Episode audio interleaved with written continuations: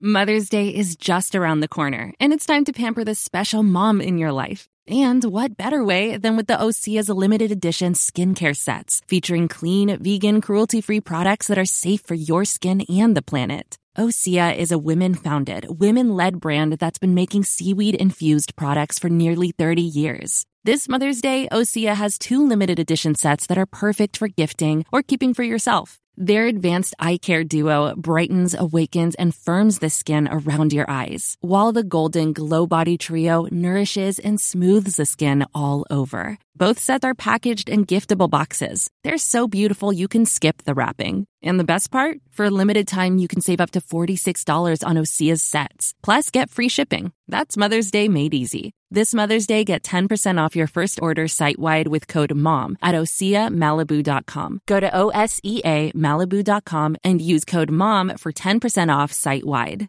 Al in Texas has got a house that tends to move a lot. Now you can't close your darn doors. Tell us what's going on, Al.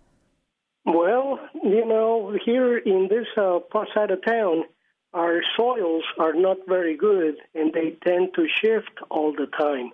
So Okay. it's a constant battle with the doors not locking properly. Mm-hmm. And so my question has to do with there's a male and a female side, and so should I change, you know, adjust the door, or do I need to go to the female side to adjust that so that the door locks properly? The place you make the adjustment, Al, really depends on what's the easiest way to do this. So let me give you a couple of examples. Let's say that the uh, the door itself was hitting the door jamb a little bit low, and you had to pick it up a bit.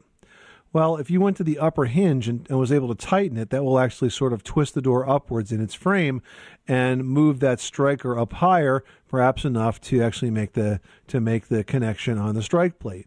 Uh, and if you had to move it down, you could tighten the lower hinge. So you can do a little bit of movement by shimming the hinges or moving the hinges or tightening the hinges in the door. Uh, beyond that, the easiest thing to do is to actually reset the striker plate on the door jamb itself to move that up or down to align properly with uh, with the door itself. And you know, you could actually have a striker that's a little bit wider than perhaps what you really need in terms of the actual striker hole, so that if the door was to shift a little bit throughout the year because of swelling and and expansion and contraction, it would still continue to operate properly. Does that make sense? It does. Now let me ask you one last thing. On the not not on the door, but on the other side, would I need to change that piece of wood? And why I say that is because typically that little metal piece is actually almost encrusted onto the wood. I mean, there's always like a little square, and it fits right perfectly in there.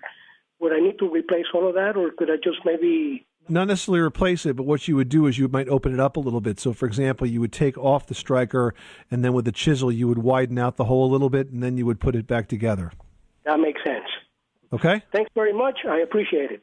You're welcome, Al. Good luck with that project. Thanks so much for calling us at 888 Money Pit.